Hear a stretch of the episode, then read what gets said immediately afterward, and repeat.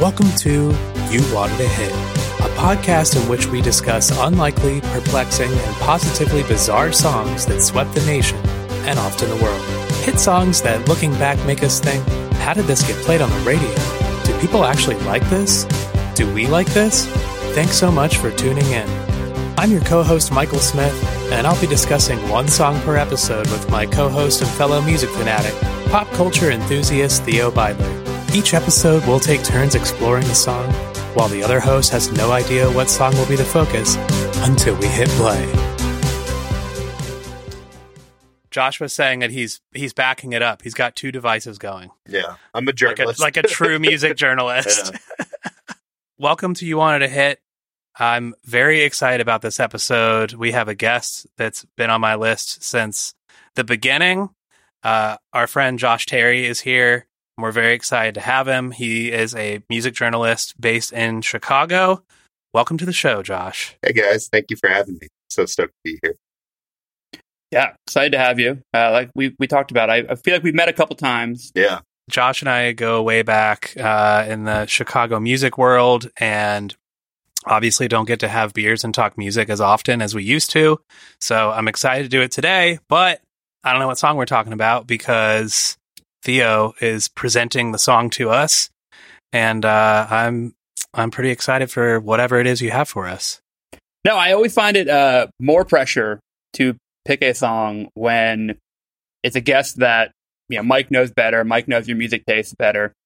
So I went through many different options of, of songs, and nothing was grabbing me this week. Uh, but Mike said you were a fan of indie rock, hip hop, alt country, etc. Mhm. Uh, so instead of picking a In a song from one of those, clearly in one of those categories, uh, I went back to the well. I went to a song that we have talked about doing, and it's you know been on the list uh, since day one, uh, and it doesn't really fit into any of those categories necessarily. I think it's a song. Well, it's definitely a song you both will know. I, I assume you both like this song, uh, and there is a good story behind it. I assume you guys know the story behind it, but it's still, as I mentioned, it it, it bears going over in one of our episodes. So here we are. We're finally doing it. So let's find out where we're going without ever knowing the way. Oh yeah, and they started packing. They left before the sun came up that day. We don't need to get into it just yet. We'll watch the video later. Uh, am I correct that you guys know the song? Do you guys like the song? I've heard it before, but I couldn't name it. Oh, interesting. I Okay. want to say fastball. Yeah, it is Okay, fastball. all right, Yeah. cool. It is the 1998 song "The Way" by, Yeah. by One Fastball. I don't know the story, Oh, nice. Okay. and no, I also think this song has one of the greatest guitar solos in pop it does have a good one. personally. I think yeah, I would have been like 11 when this came out, so 98. This was definitely like a pivotal time for me when I was just consuming any and all music that was coming my way and, and getting into every band. I remember liking this song, but I don't think I ever dug into the band or bought the albums or, or anything more than knowing of this song. Uh, hmm and I don't think I knew anything of, about the band, but I, I vaguely remember the story. So I'm Uh, glad you guys. yeah. No, this was like uh, this is kind of my nightmare for a show like this. I uh, I I kind of gave myself like three kind of options for what was going to happen. It was going to be a song I know and I love, which would have been really exciting. That's goal, Um, it would have been yeah. a song that I know and hate, which would also be fun, but it Yeah. might might get a little like a little gnarly. Um, but like I, this song is one of those songs that sounds vaguely familiar. Like I definitely probably heard it growing up, listening to like the mix or something or some sort of like Yeah. pop radio station. Like um, you hear like 311's cover of Love Song. That was like kind of around this time. Yeah, song was big. yeah. And then you'll hear, uh, I don't know, like Uncle Kracker, Lifehouse. I that kind almost chose stuff. Bubba Sparxxx, so would you, Oh. would you have preferred that? kind of, but this works too. I'm I'm ready to learn about fastball. Yeah, actually, I think, uh, Josh, I think this is a good scenario because I don't know. I there's there's been we've done episodes where I I don't know the song, uh, like I've never heard it before, but it happened to be a big hit and has a good story, and I found those to be really fun. Mm. But at the same time, we have had a couple guests who uh, really don't like the song, and I think that might be maybe not the. Uh, it depends on which way it goes. We had one that was really fun because they just hated the entire genre, so like that was that was all right. And then we we've had a couple where it's uh just a little antagonistic. Well, it, it's funny because like one as a music journalist, kind of like the num like it's great talking music with people, especially like with strangers, but sometimes it's like you'll get someone you don't know and then they're like, "Oh, you're a music journalist. How Oh, come no. you don't know this?" And, and which is always kind of fun. You don't know But then- fastball, bro? Yeah, exactly.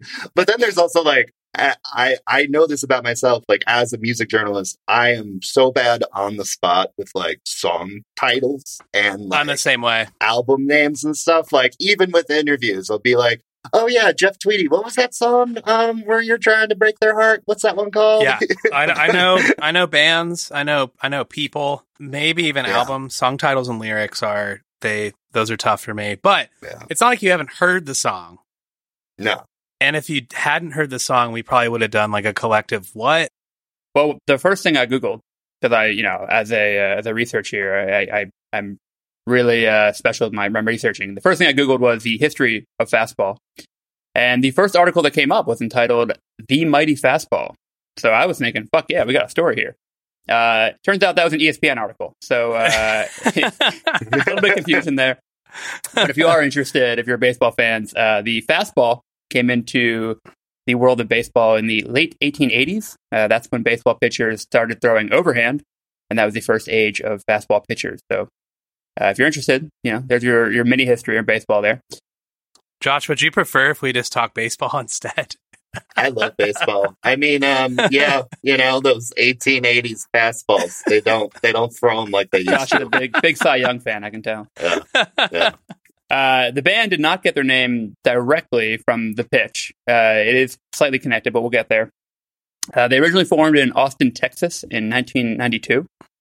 This is probably when Austin was actually weird and you could actually afford a house, unlike today. The band members are Tony Scalzo, Mike Zuniga, and Joey Shuffield. Their bio on their own website describes them as combining a fondness for melodic Beatles inspired pop with the alternative aesthetic of late 90s mainstream rock. Uh, Okay.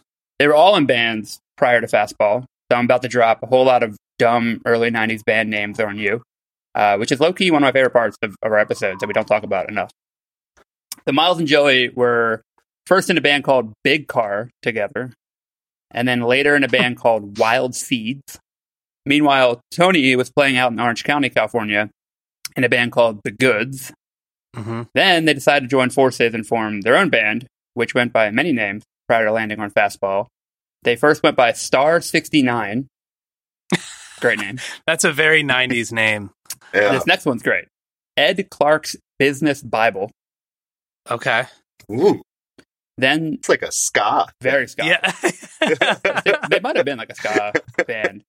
Damn. that was the episode where somebody hated the entire genre of music. We did we did a bo- we did uh impression that I get and Oh.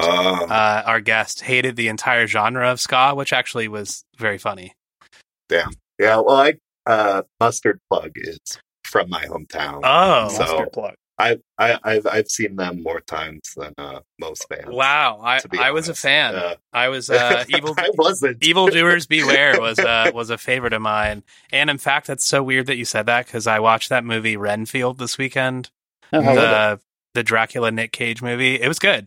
Um, Okay. um, there's a mustard plug joke in that movie.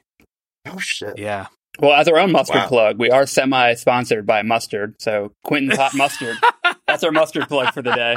Tied in real well. Very that is cool. a mustard Wow. plug. Wow.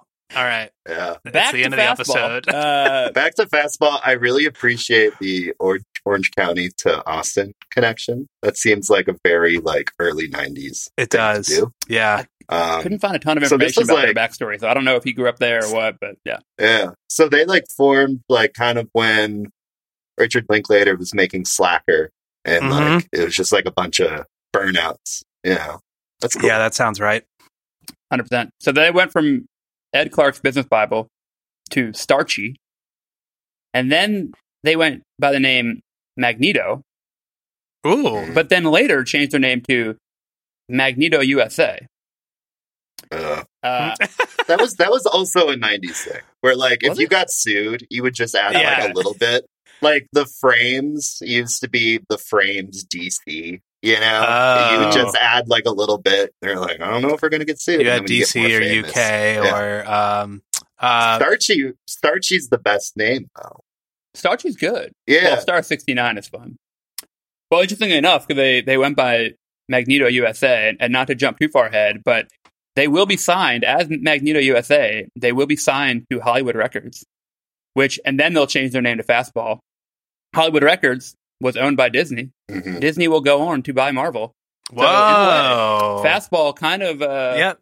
you know, they might have uh, had a the- little premonition there. Magneto USA was their first acquisition. You know? Yeah. They just wanted to dabble a little bit in the MCU. They did. They just wanted the name to the band rights, so they just bought Marvel. man, Hollywood Records has changed because they, you know, I don't know if you guys watch Hulu, but I feel like every third commercial is like a Hollywood Records band. Like they Oh. buy Oh. commercials on Hulu where it's like um, one of the little siblings from Dance Moms is having a pop career now, and it's like that makes sense. it's the worst fucking song and it's like i'm just trying to watch like Abbott Elementary and then like there's another like kind of zoomer indie rock band that like has this music video in a bowling alley you two have not seen it so i sound like a crazy person but hollywood records is in the streaming commercial game Interesting. it's fucking crazy Uh, Well, how about this? There's a good chance that that is because fastball existed. really? Whoa. Because at the time, Hollywood Records was in financial ruin. And fastball is kind of credited with saving the label. What? You wouldn't have these commercials without the web. wow. do you know who was also on the label like around that time would it be anyone that we would know Great question. There's been a lot. I'm I'm not embarrassed to admit, but when I was in um like seventh, eighth grade, I was like really into Breaking Benjamin. You know, they're like Yeah, one of the sure. cool S bands. You know, it just you draw the cool S and listen to them. Um, Oh, wow. Okay. uh, cool yeah, but they were on. Hollywood Records. You know, Yeah. all right. How about, all right. How about this? So their first album came out in 96 on Hollywood Records. Mhm. In 95, we've got Hans Zimmer, Into Another, Queen, and John Williams are all releases on Hollywood Records. Mm. Obviously, some of these are. Disney Movie soundtracks. movies. Yeah. Hmm. Uh, in 1996, we have a couple of things of that nature. Uh, we also have Danzig. oh cool. Uh, What? And Fastball. Yeah. And 1997, we have Insane Clown Posse. What? Uh, we've got Brian May is on here. So they probably didn't make it very well known that Hollywood Records was a Disney company to have Insane Clown. Posse on there. I feel like that would be an issue. Uh, So it seems like they were sort of in the like see what sticks. yeah. that was the 90s in the music mindset. industry. Yeah, just let's just spend You're a shit absolutely ton of money on stuff and see which one is popular. Yeah. Yeah. So Fastball. Um, we we talked about all their old names. The name Fastball, according to Miles, comes from their favorite porno film, Oh, which is not very not very Disney either. uh, Miles called it a typical porno film and explained that it was about baseball. It's really like a raunchy Bull Durham. So in some ways, it's connected to baseball. just but- what we need. Yeah, they are they are named after baseball. Yeah. You know, it's a real It's okay for him roundabout to way. admit that. I actually think it's a pretty Yeah. decent band name. But in the '90s, there was much more of a uh, uh, split between the sports guys and the music guys. You know, I th- I think that's Like, 'cause true. this- yeah. the sports guys were bullying the music guys. Now, the sports guys are the music guys, And vice versa. And vice yeah, versa. I would- I would say I think I would say the same.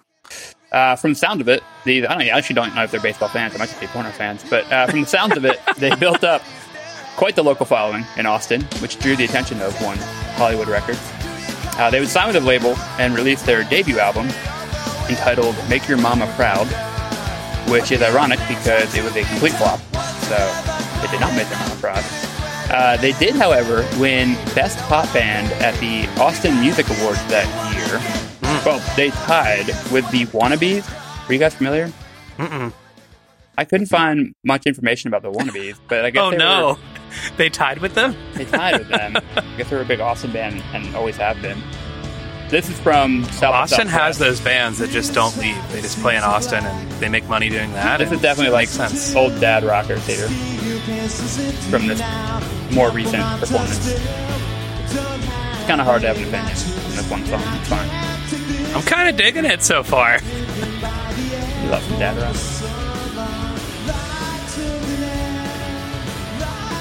Yeah, so they tied the basketball. The Are they the are they like are they like Austin's Guided by Voices? I think so. they don't seem to have left Austin. And then Spotify has multiple bands named Wannabe, so it's hard to find. So with the flop of the first album, they were actually unsure that they would have another shot at making an mm-hmm. album with Hollywood Records. According to the one, I read a couple things about Hollywood. They're definitely in a bit turmoil. I read one YouTube or heard a one YouTube documentary of the song that Hollywood Records was in a tailspin and they wanted to drop the band, but because of so much turnover with the staff, nobody in the label actually did the duty. And so they were somehow able to make another album, even though the label wanted to drop them. I don't know how that happens, but I like the idea of maybe that happening. We talked about somebody where they they um oh it was Weezer. Somebody uh, they sent somebody to their green room at a show to tell them that they've been Oh, yeah. that they've been dropped and it was like an assistant or something. I was like that poor person that had to do that. This might have been just that person saying, "Fuck that. I'm not going to do this. I don't get paid enough." I don't want to go to Austin. Uh, so yeah, so they they were able to record the second album. Uh, it was entitled "All the Pain Money Can Buy," Mm. and it featured familiar. the song "The Way." And another hit, right? Oh, yes, From we'll that record? Yeah, there. okay. we'll, we'll get there. Okay. Uh, "The Way" was their first I know it was probably like a commercial breakthrough, but compared to the two records, was there like that much of a big difference? Was this one sort of like the we want to stay on the label, so we're going to really write a hit kind of vibe? Yeah. So Okay. not to jump ahead in my own opinion here, but uh, there are some a lot of I would say majority of episodes that we do, I leave being a bigger fan of the band than I came in. Uh, this one I could really care less, and I did not spend any time listening to the rest of their music. Um, I did read that the first album was like very more, much more grunge oriented, um, and it didn't have any kind of like pop melodies. And there's a quote that I'll read later that kind of describes that. So I think they were quite different. So you're more focused on the Right. song on this one. Yeah, just like, and I even like listening to the song a handful of times. I was like, I should don't even really like the song all that much.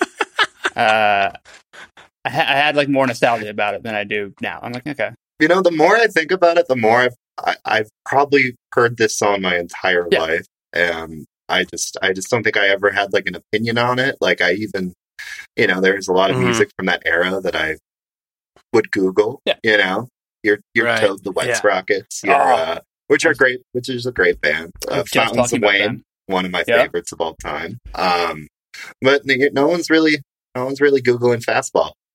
Let me give you the story behind the song. You guys have a little more context and semi why we're here, I guess. Um, so on first listen, if you listen to the song, it sounds like a fun road trip song. Uh, but there's actually a, a little deeper, more tragic meaning behind it.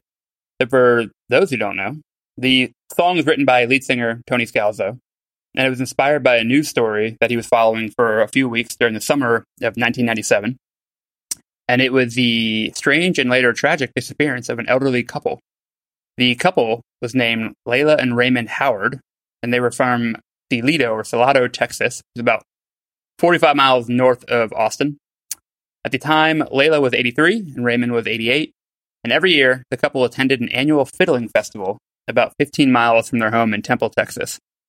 At the time, Cool. Raymond was just recovering from a stroke, uh, and as well, he had an apparent head injury.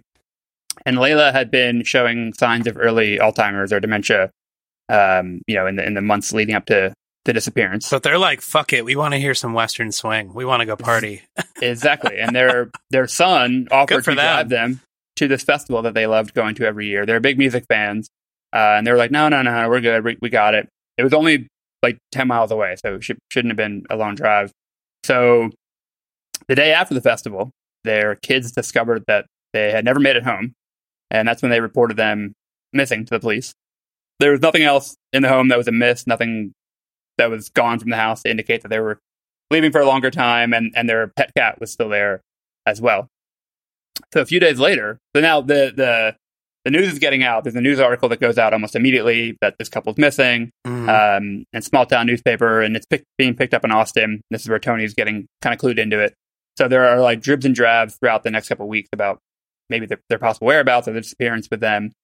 So it was a few days after this initial missing report that uh, a police officer pulled them over in Arkansas, about 400 miles away from their home, and he pulled them over for driving without a headlight on at night. Lela was driving, and she couldn't tell the officer where they were from. However, he was unaware of any missing persons report, so he let them go with a warning. So that doesn't really help much, but helped them narrow down the search. So they sent people up. They were searching through Arkansas. Uh, they were apparently seen a couple days later at a um, farmer's market, but I assume that this was reported after the fact Mhm. because on the 13th day that they were missing, uh, they were found dead. Uh, unfortunately, their car had driven off a cliff and they were found in a ravine in Hot Springs, Arkansas, by two teenage hikers. Um, and there were no skid marks on top of the cliff, so there's no indication that they tried to stop. The authorities who investigated the incident believe that Lela, who was driving the car, was trying to locate a place where she had once vacationed. So, very sad story. Oh man. Uh, but throughout those two weeks, Yeah. the local newspapers, like I said, were following the story. Right. Tony was glued, super into it. Mhm. Uh, and even before Yeah. Lela and Raymond were found, Tony had begun begun writing what would become The Way. Wow. I mean, when you started that story, I kind of like, you know, when you said that the son offered to drive, I'm like, all right, they're going to die in a car accident. They're not going to see Phil. And then they like kept staying alive.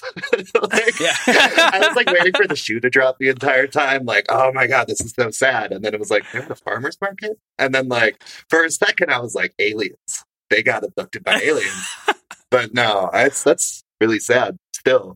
Well, less aliens, but you're Mm. kind of on the same track where Tony was. Uh, in one interview, he said, right away, the story struck me.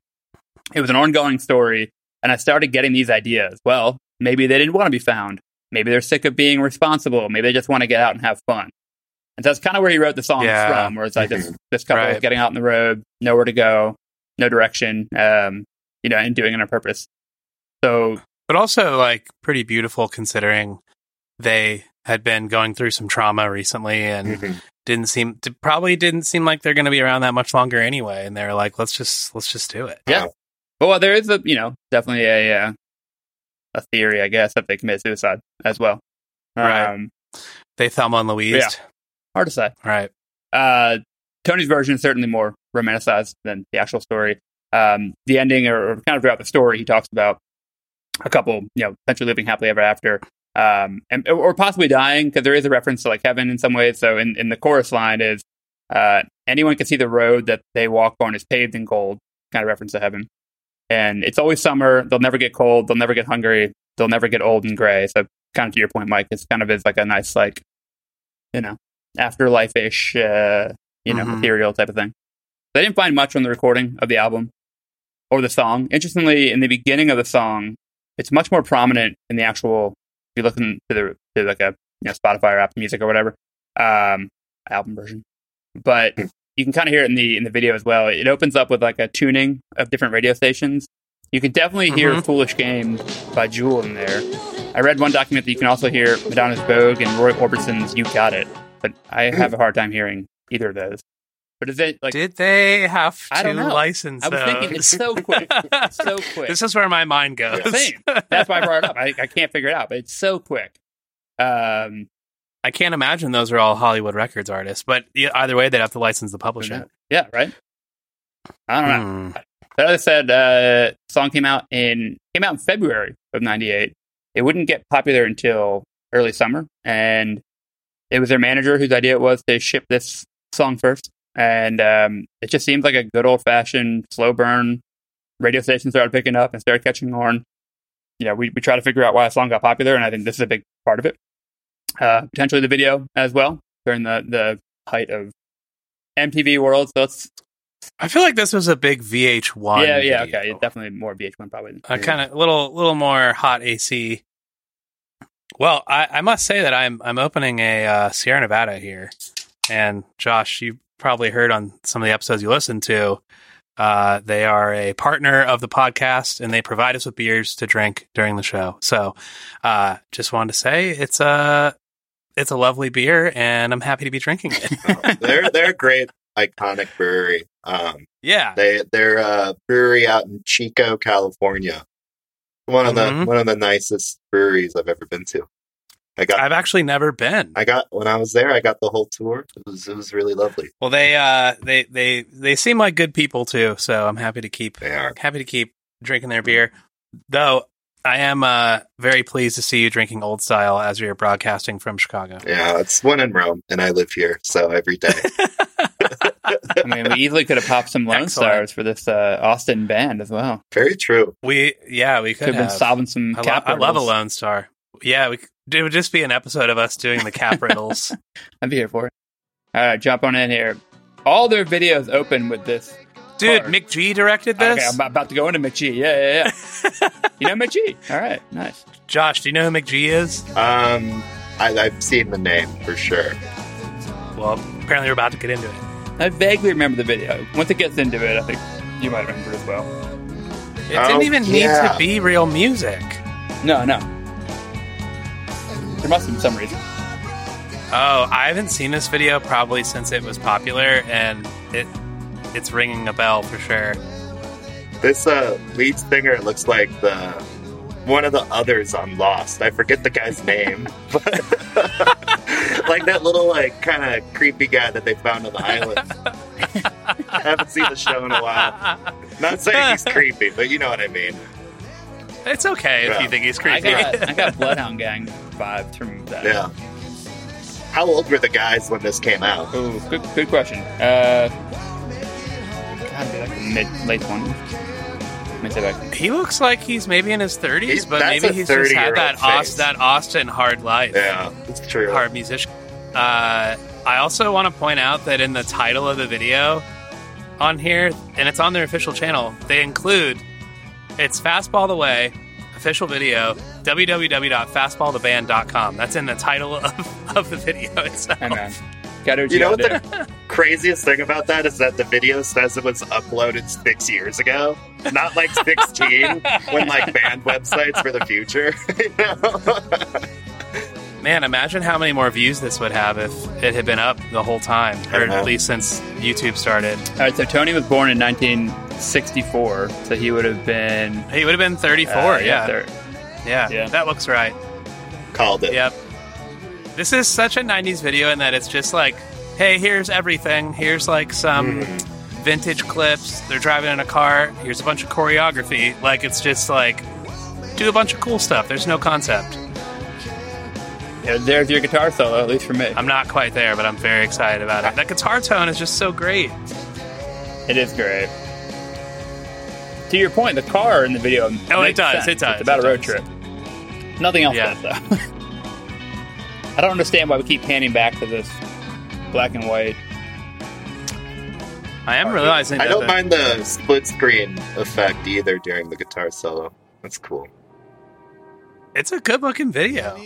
Yeah. Gotcha. Now they're now they're playing in front of some like oil refinery. Yeah, then they're just like, Nickelback '90s. Now they're on the set of The Wire. yeah. It's okay.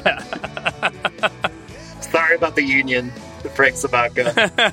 this, video goes, this video makes no sense. It really, all over the it's just like every 90s video combined. So you're saying Hollywood Records had no money? Because I think they had some money. Well, Yeah. they they they didn't have money in terms of 90s record labels. yeah. Maybe they had money and they were just had all this turnover with the, the big thing they kept talking about. So Turnover of of staff or bands. staff, Got it. staff. Nobody. Was I don't to remember fire them, him jumping off the roof, but it makes sense with the story. Yeah. Oh, but then the Yeah. guitar solo It is drives back. away. Yeah. Wait, was, but he didn't. Uh, okay. What? He didn't have a I mean, guitar, is that's what you're saying? Yeah. Yeah, he jumps off. He jumps Oh. off the building. We think he's dead, and then he suddenly has a guitar on the back of a on the back of a car. Okay. Cool. So Wow. McG, Mick the G. director, uh, real name Joseph McGinty Nichol. Uh, he got his career started as the producer of Sugar Ray's first album. He also co-wrote many of their songs. Did that ring a bell, Josh? album. Yeah, it actually did. Is that the one with Fly? oh wait, no, no, no! It's because he directed Charlie's Angels, He right? did. He Yes. directed like that in like a Terminator movie. Yeah, I just saw Yeah. something So he- recently he- that he directed too. yeah. I don't know about recently, but yeah, so he borrowed money from his dad to create his first music video, which was for Sugar Ray's Caboose. And then he would go on to work with Korn, Cypress Hill, and ultimately directed over 50 music videos, including Sublime, Santeria, Smash Mouth All Star, and The Offspring's Pretty Fly for a White Guy. Wow. And then he would go on to direct Charlie's Angels, Terminator Salvation, This Means War, and The Babysitter. He's also the executive producer of The OC, That's right. Supernatural, and Chuck. So he's the one who's probably had the best career, made the most money out of anyone in the story. So good for him. Yeah. I feel like more people have seen the Smash Mouth All Star video Then I've than like Charlie's Angels. most most movies. Yeah. Yeah. Like, I think it's like kind of like there's the Smash Mouth All Star video, and then there's probably like Forrest Gump, just a bit higher, and then Shrek right above it. But like most movies have not matched the the reach of the Smash Mouth All Star video. well, the Smash Mouth All Star video was definitely seen more than the movie that the song and the video were from, which was Mystery Men, which is a good Yeah. movie, but I think was a massive flop. True. Uh, he won Billboard's Pop Video of the Year for Smash Mouth's Walking on the Sun. Oh. Yeah, you know what? This Mm. video kind of looks like that sort of video. It's like super saturated, uh, very 60s influenced. Uh, they're kind of loungy. Yeah. Like that that one part of this video totally looks like that. Can I just interject real quick? Sorry. Uh, this is so ridiculous.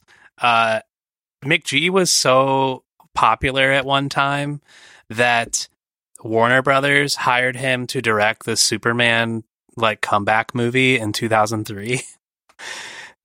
and uh they spent more than $15 million planning storyboards, concept art, and locations, as well as script revisions and pre visualizing the film. And then McG just left the project because he's afraid of flying and didn't want to go to Sydney where they were filming it. So they hired Bryan Singer, who then made Superman Returns. Oh. Yeah. Really opened a, up Pandora's Yeah, he box with that. Like because uh yeah, because McG is like the John Madden of music video directors can only travel by bus. Yeah. They had to give Bryan Singer a fucking oh, career. jeez. Dude, so oh, canceled. man. I think. Yeah. Yeah. He is. hmm I mean, I, I don't have a fear of that nature by any means, so I can't fully put myself in their shoes. But like, good fucking lord, get in the goddamn plane, take as many drugs as you can. Like, come. He's like, you know what? I'm just I'm just comfortable making Smash Mouth videos. It's fine. I don't need to make a Superman Yeah. movie. Well, so I, I, I like to throw in some reviews of the song at the time. I really couldn't find much, honestly. This song is Um, really I just found us- one- like it's just the song. Like there's not a whole lot of It's really whatever. stuff Yeah. about it. It seems. Yeah, it's kind of like Yeah. definition of one hit wonder. People always say like, "Is your podcast about one hit wonders?" And it's like, well, not really. They're definitely. Hey, yeah, we did There's we did a Phil. Collins episode. Um, Oh yes, of Yeah. course. Nirvana, Weezer. Uh, so did did they put out more albums? Are they They kind of? Yeah, Yeah. How many? Uh, we'll get there. Okay. Uh, it's, in, it's in my notes. I, off the top of my head, I don't know, six, I think. But we'll, Oh, we'll wow. get there. and I have this, the this exact song number for you somewhere down here in the, in the document. this song came on number two, so there was sort of like, did they This do is- like the the thing where they played uh the way like two times a set? I'm sure they did. Yeah. Okay. and he I couldn't find a lot of reviews at the time, but I did find a couple.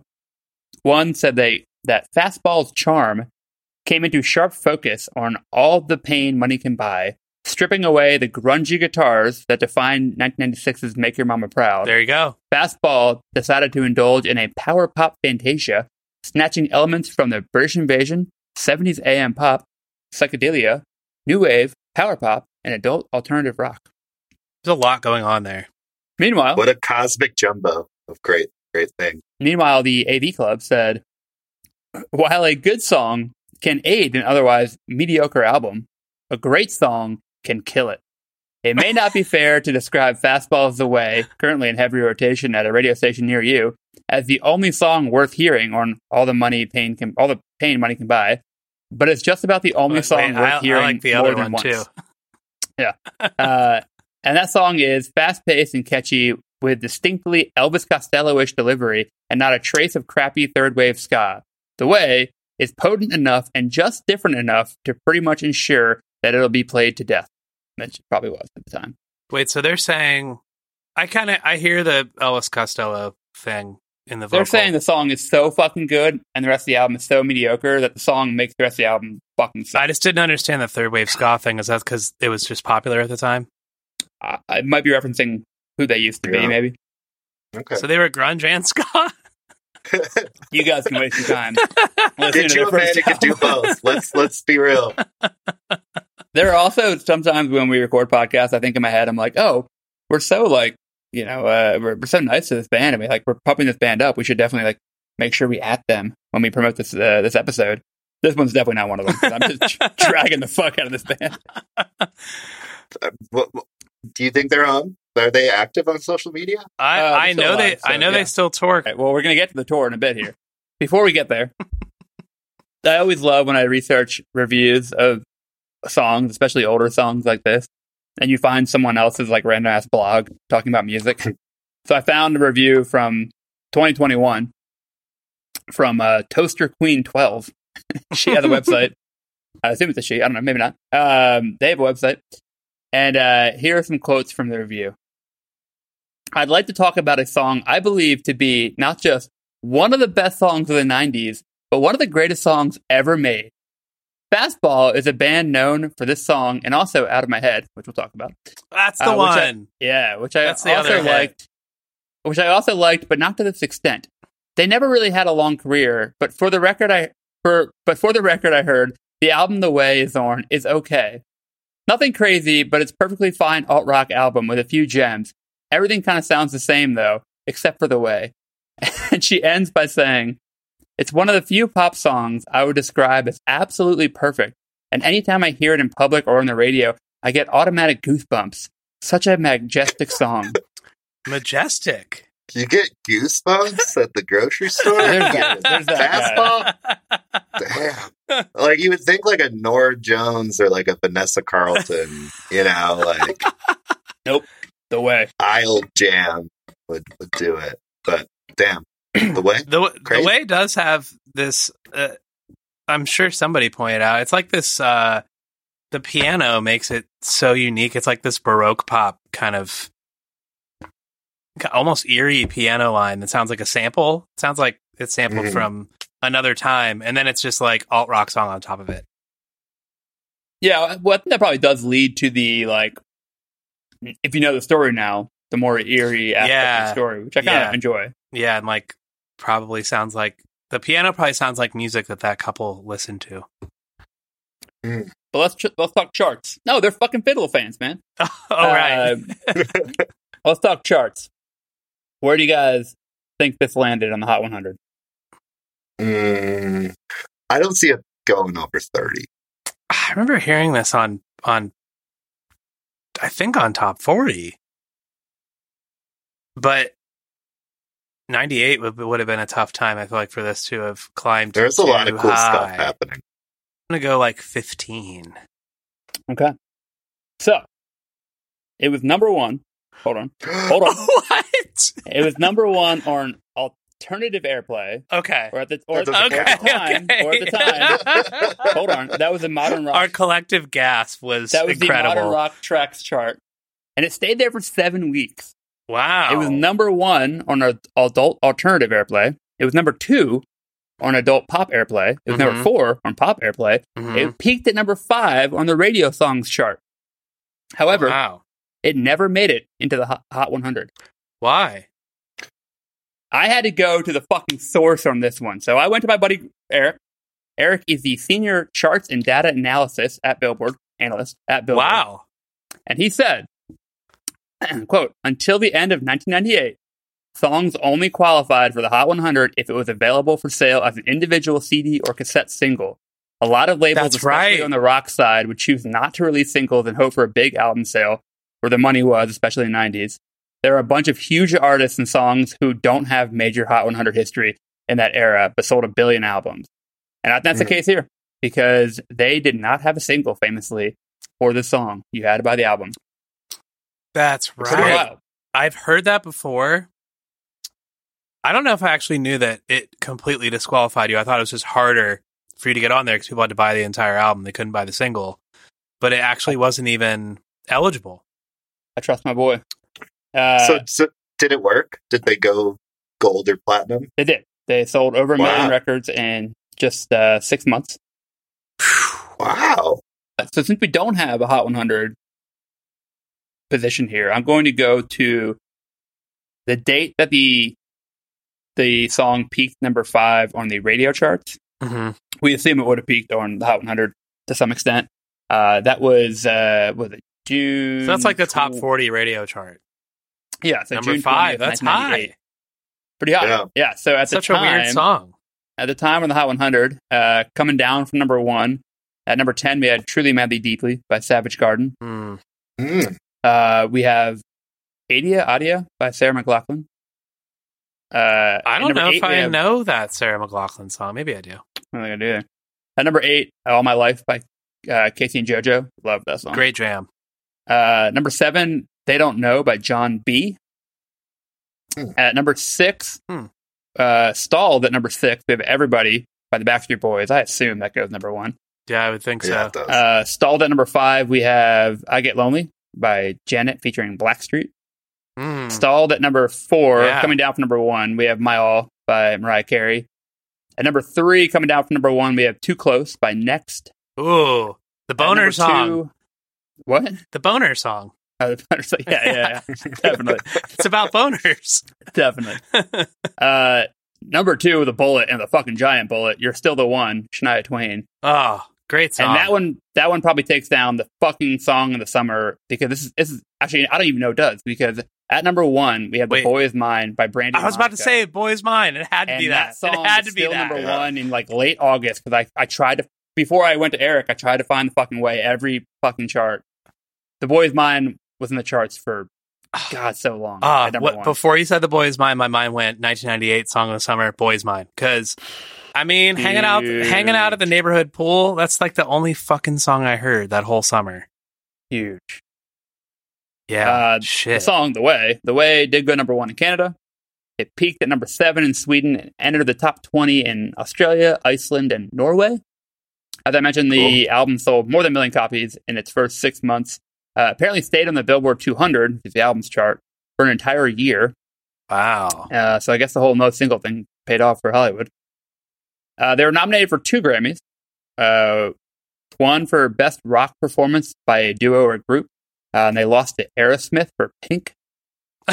Oh. And then, uh, I, I mean, there's a lot of bad Aerosmith songs. That is but that one, among the worst. to lose to it. Uh, Wait, when did when did Armageddon come out? Because that was like Is that the big 99? like the yeah, that Probably was like the year 99. after. I would Uh, say I mean, it would be one thing to that's like, a much better uh, song than Pink. Yeah, that's it would be one thing to lose to "Don't Want to Miss a Thing." that'd be. Fine with that. yeah, Uh, Yeah, they damn. also were nominated for Best Long Form Music Video, but it's not for the music video. This I don't know if this is called something different. This is what it was listed as.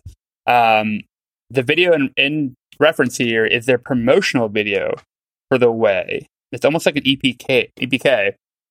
It was entitled uh, "They Wanted the Highway." Uh, let me just send this to you. It's very '90s. It's like full of. Oh, I was uh, going to ask, is it available? Because I want to see it. yeah, it's like a lot of fisheye lens, very 90s. It's just like footage from the tour, from being on TRL, from the studio, from whatever, from interviews. Um, it's Filmed Fine. at the height of their fame in '98. Yeah. so that's sort of that happens though. You know, where like just some random thing will get like a Grammy nomination, Oh. even if it's you know just means you have good management. Especially, right? oh yeah, Yeah. you you knew which babies to kiss and which hands to shake. Yeah, Right. I remember when I worked at Vice, I premiered a song from a band that will go unnamed. And, you know, like for Vice, like not many people clicked on the song. it was one of those things where I'm like, damn. Um, but they got nominated for a Grammy for best LP package. Yep. Yep. I was about to say, that's one of go the on ones. you'll you'll go on Spotify. They probably have twenty thousand top plays, and then it's like we got best package. Dude, I, Grammy nominated. Yeah, I worked. yeah. I worked with an artist, and he was a big hippie. Um, and we packaged his album was designed to be one biodegradable, but also had seeds inside of it. And he did a video where he's like, "You can throw my album out the window and it'll grow trees." uh, that should have fucking won. We should have pushed that. God damn it, That's, Capital. that's great. I love that. Wait, I'm I'm watching this. It is incredible that this was nominated for a fucking Grammy. I know. It is just like pieced together shitty camcorder footage of them doing radio interviews and like hanging out in a hotel room. And if it had been like archival footage of a beloved band, like maybe, but this is just so funny. It was nominated for a Grammy. And it's No, no, 12 no, no, no. minutes. They, these guys, these guys are from Austin. It is independent cinema. It is cinema verite. You capture life as it happens. it is not. Uh, oh, Haven't you ever directed by Richard Linklater? Linklater. Got it. Oh, it is. no, it is. not. no, no, no. Oh. It is- it is- I was I talking think out so. of my ass, but I was like, if it was, that would have been so It sick. is Sorry, it was by- it was Wes Anderson. But no, here's here's the interesting part. It was directed by a director out of Pasadena, and here's why I know this because when I went to the Grammy website to figure out what the fuck this was, it listed the executive producers and the director. On the executive producer list, Mark Didia is there. And I used to work with Mark Didia at Red Light. So I was like, wait, what the fuck? They Mark Didia? It is. I did some digging, and by that I mean I called Darren. Uh, Mark Didia worked at Hollywood Records, and I believe he was a radio guy at Hollywood Records at this time. Got it. He executive produced this Wow. video. So he might be the guy that helped make this song a hit, which is all we're trying to do here. Wow. Uh, but it was directed by some woman out of, or some, uh, sorry, uh, I believe the husband out of Pasadena. It's a husband and wife production company. Uh, and it's just like EPK, but it, it also like, I assume. Ooh, John Popper's this- in this. He is, yeah. yeah. Yeah. Uh, I assume they sent this around to like radio stations and were like, look how cool this Oh, yeah. is. But like the band looks boring as fuck. It's like, I don't know. Wow. Weird. Grammy nominated piece of media here. Piece of piece of Uh, cinema. They they will go on to play Leno and Conan uh, during this year. The song was voted by VH1 as one of the 100 greatest songs of the 90s. And it came in at number 94.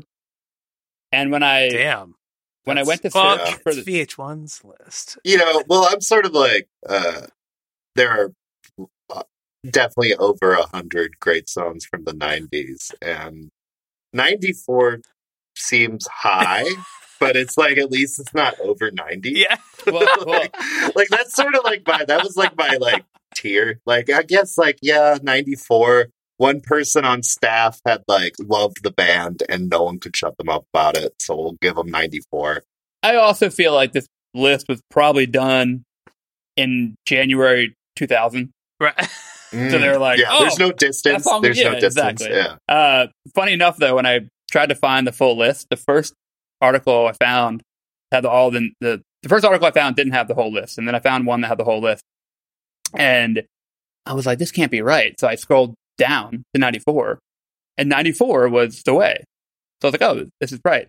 But I realized that it was an alphabetical list, and it just happened that the way falls in 94th alphabetically, Whoa. number one, number one on that list was "Achy Breaky Heart." And I was like, "There's no way! Oh. There's no way!"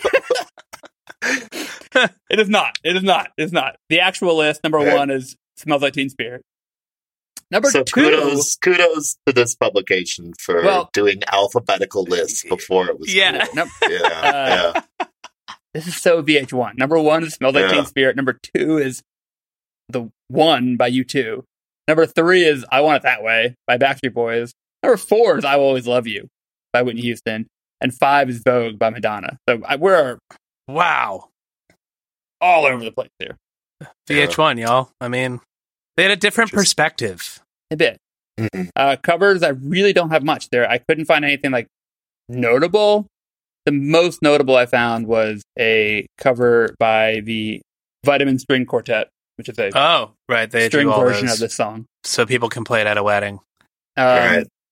I did kind of wonder, like, who does this cover? Who who plays this song? I don't know. Regardless of the quality of the song, it is such a quintessential 90s radio song that's not by a beloved band that it's weird to cover it. And it's also not a song you would do ironically because it's not. Yeah. a silly song and it's not a bad song either. It's like kind of in the middle of all of it. You just have to love the song to cover Yeah, well, it. yeah. And I think it'd be a Yeah. like I heard um last summer I saw uh a great show here in Richmond that was uh Lucy Dacus, Courtney Barnett, and Samia. And I was running late and the first thing I heard was Samia covering Stacy's mom. And it was a really good cover, but at the same time, like that's a funny song to cover. Like at at a big show where you're the first of three. Right. That's, that's Yeah. ironic. If she's doing fastball the way, I'd be like, man, she Yeah. fucking loves fastball. yeah. Head and the Heart used to do "Don't Dream It's Over" by Crowded House, but that's like an '80s song, and Yeah. that actually like brought down the house. Yeah. That's a great song. It's a great song. Um, I saw Alex Yeah. G like a few years Uh-huh. ago, and um, he ended his set at the Empty Bottle playing "What's My Age Again" three times. yeah, I think I think someone in the crowd just shouted it out. And he just That also it. makes And, that yeah. also like kind of checks out that he'd be a Blink fan. Yeah, yeah. I mean, it was it was it was Three times. Yeah, was, Three they like kind of yeah. It was, it was sloppy. It was cool. It was it was very funny. Yeah, that's Um, good. Yeah, I mean, I've definitely seen some weird covers, Okay. but this is one where I'd like my first thought would be like they're one of those people that are like they're not a one hit wonder. They're such a great band. Fastball's amazing. yeah. Right. That leads us into the where are they now portion of the episode here. Uh, they would release two more singles from this album, and we talked about one already. The the next single actually Mm. was called The Fire next Escape. one wasn't than the other hit. I was n- thing. I don't believe so. So Fire Escape. And by the way, both of these will chart on the Hot 100. So both these had singles. Oh, so afterward they're like, we've sold enough albums. Let's try the singles now. The video opens up with this card again, uh, with like all the information. Yeah, it's a it's a it's a classic slate. No other 90s band does. it. Whoever, well, it's because the band the band uploaded this from a VHS that they had from this time. Makes sense. Yeah. I like the uh like the guitars. I actually kind of like the song more than Yeah. Oh yeah, it's it's very jangly. It's very REM y, Big Yeah, Star. Yeah. it sounds a lot like what was happening at the time. Yeah, I These guys kind of like it. First, these guys would be first of three with like Deer Tick or something like yeah, that. totally would. Yeah. Keep it up. And then we've got the uh, the classic. This song I very much remember out of my head. Much more of a, I guess it's like their ballad. But. I'm still jamming on Fire Escape. I like this song. okay. Well, you stay there then. yeah, this one, of course. Yeah, this Yeah. was this was a pretty pretty big hit. I think. Uh, I should mention that this song, "Out of My Head," was just featured on season three, episode three of Ted Lasso. Yeah. Oh, So we have we have yeah. giant Ted So Lasso it- fans out there. It took me so long to like be like, how did I get fastball? Because like I kind of knew the way, but like it's because of this song. And Yeah. I was like racking my brain for the first like 45 minutes of this podcast, being like, how did I get fastball? Ted yeah. Lasso. yeah.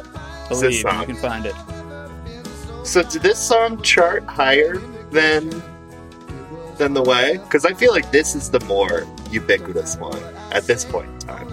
Yeah, I mean, uh, in theory, it did. Oh 'cause it- yeah, but like, what would you say is like the big fastball song?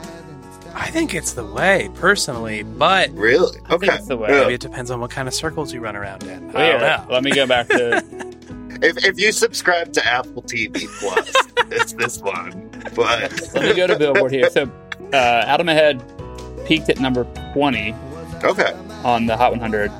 Uh, radio song chart, it peaked at 13. oh, Uh, so the way has a beat there. Adult airplay, which is probably where this would be highest. That was three, where the way was two. If alternative, this was you know seven for or number one for seven weeks. Didn't even chart. Out of my way, didn't even chart an alternative, which Well, probably makes it's not- sense. That makes yeah, sense. it's a Yeah. it's a definitely an adult contemporary song. yeah. Now this this Hollywood Records band sold out with, with this song. This song that was on the same record. Yeah, exactly. yeah, I Well, that brings us to their third record, uh, and that was a flop. Their Mm. lead single off the third record was called "You're an Ocean." bold metaphor. Yeah. Um, this features Billy Preston on Whoa. which is fun. Oh, cool. Which is when I said that the McG was the biggest person in this podcast, Billy Preston Yeah. the biggest. Yeah. Um, but this video is very. Ooh, it looks like they played You're an Ocean on Conan. Did Yeah. It looks like well, they probably got set up with a TV spot to play the new single. Dude, I love these little title cards Dude, because this is cool. they got all these from their VHSs from the label. yeah. Oh, I didn't realize he's a he's a singing bass player. Yeah, that's cool. So the last song was like the same album, and he had two different haircuts in the music video, right? and then now he cut his hair again for album three. Oh. He's got money now. Yeah. He can go to the barber Yeah, twice a month. He looks like Paul Simon in this video. he does actually. A little bit. Wow. Not the guy from Lost this time.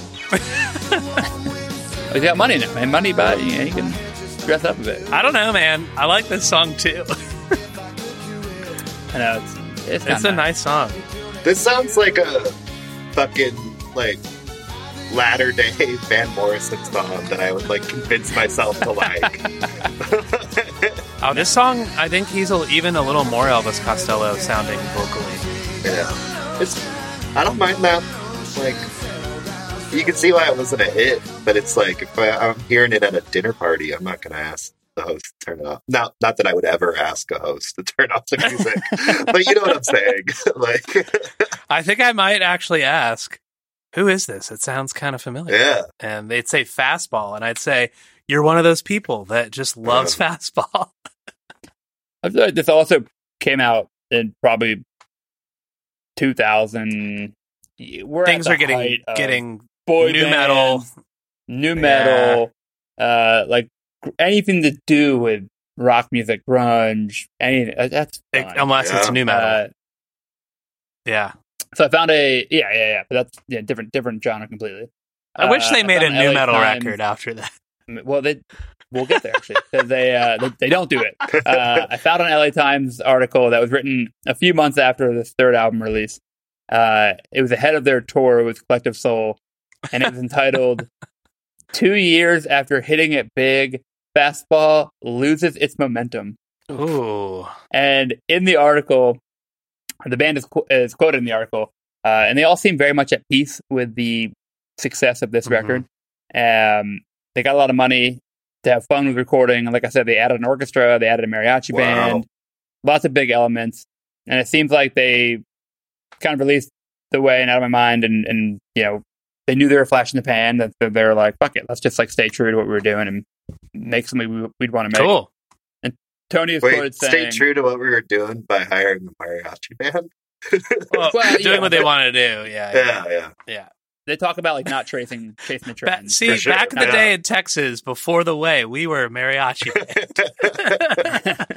that was uh, Again, I didn't listen to the album. that album. was it might just be like a starchy small part or of whatever it, though.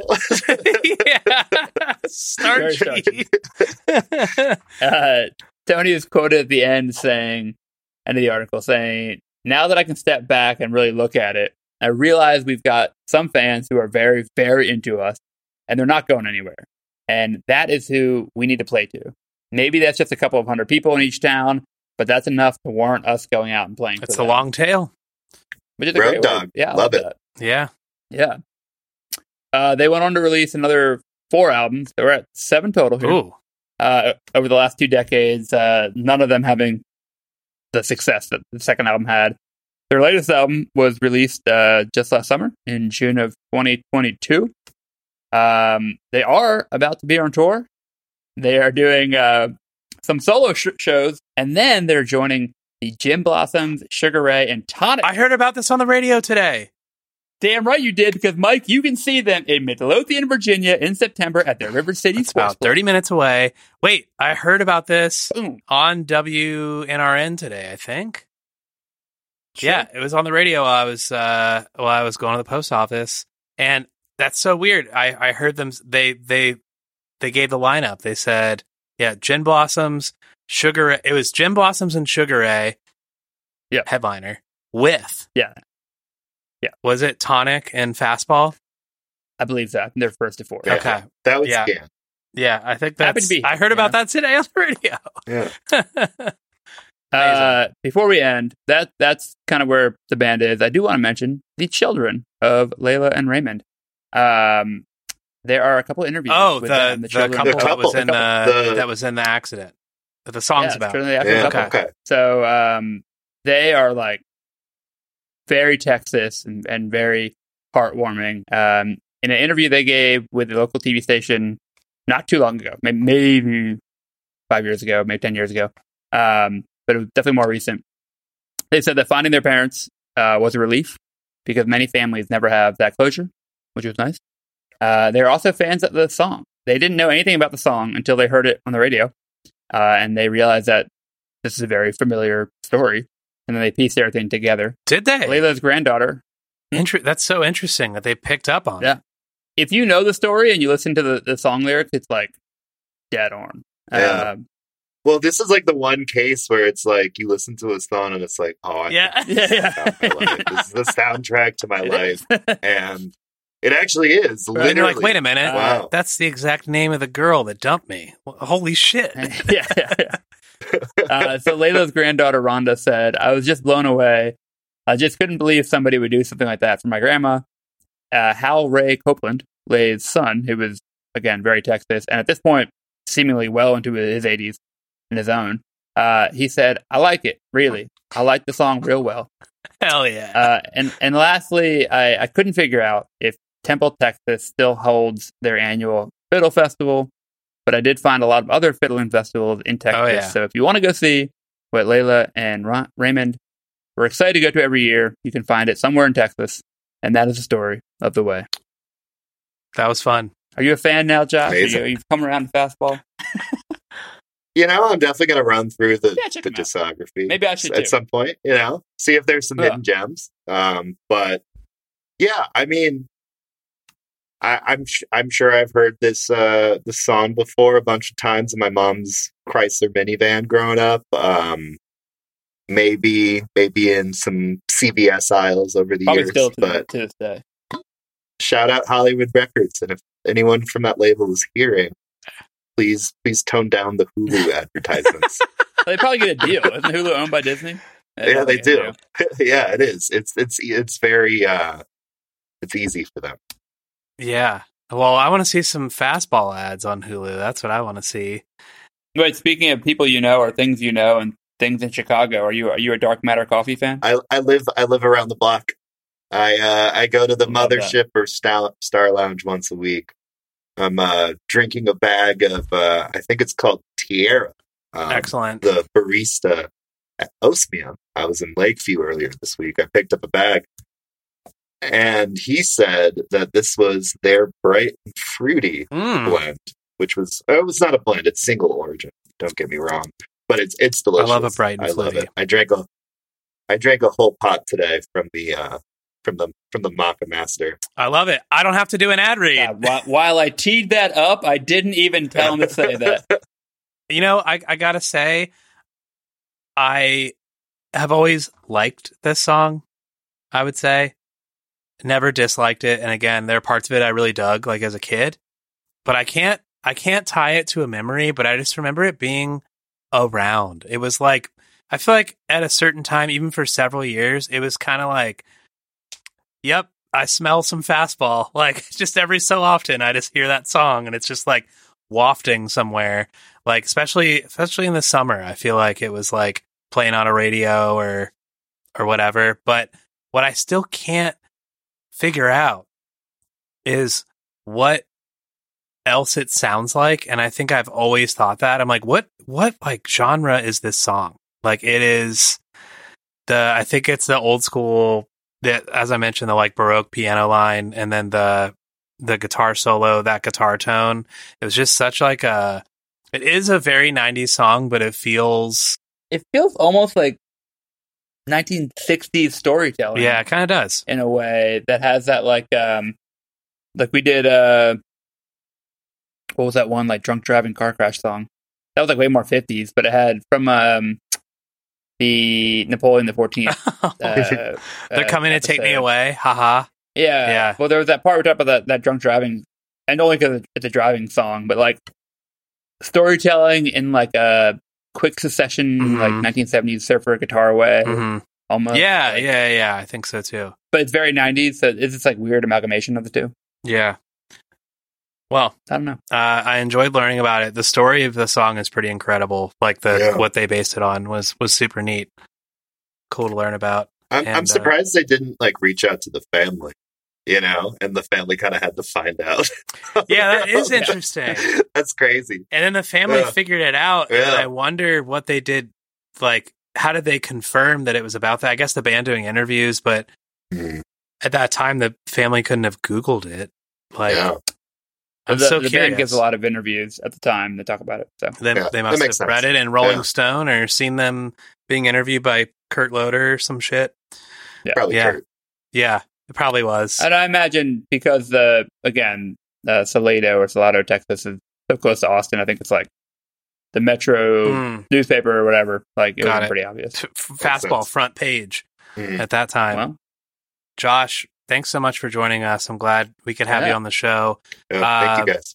Is there uh is there anything you wanna you wanna tell the people about that you wanted a hitters as we call them? yeah. What, what's your muster plug? Um, I don't really have it, that much plug. Um, I'm a music journalist. I have a newsletter that I do for fun every week. that I Um, very much enjoy. Yeah, it's called No Expectations. Um, it's just a place for me to write about whatever I'm into.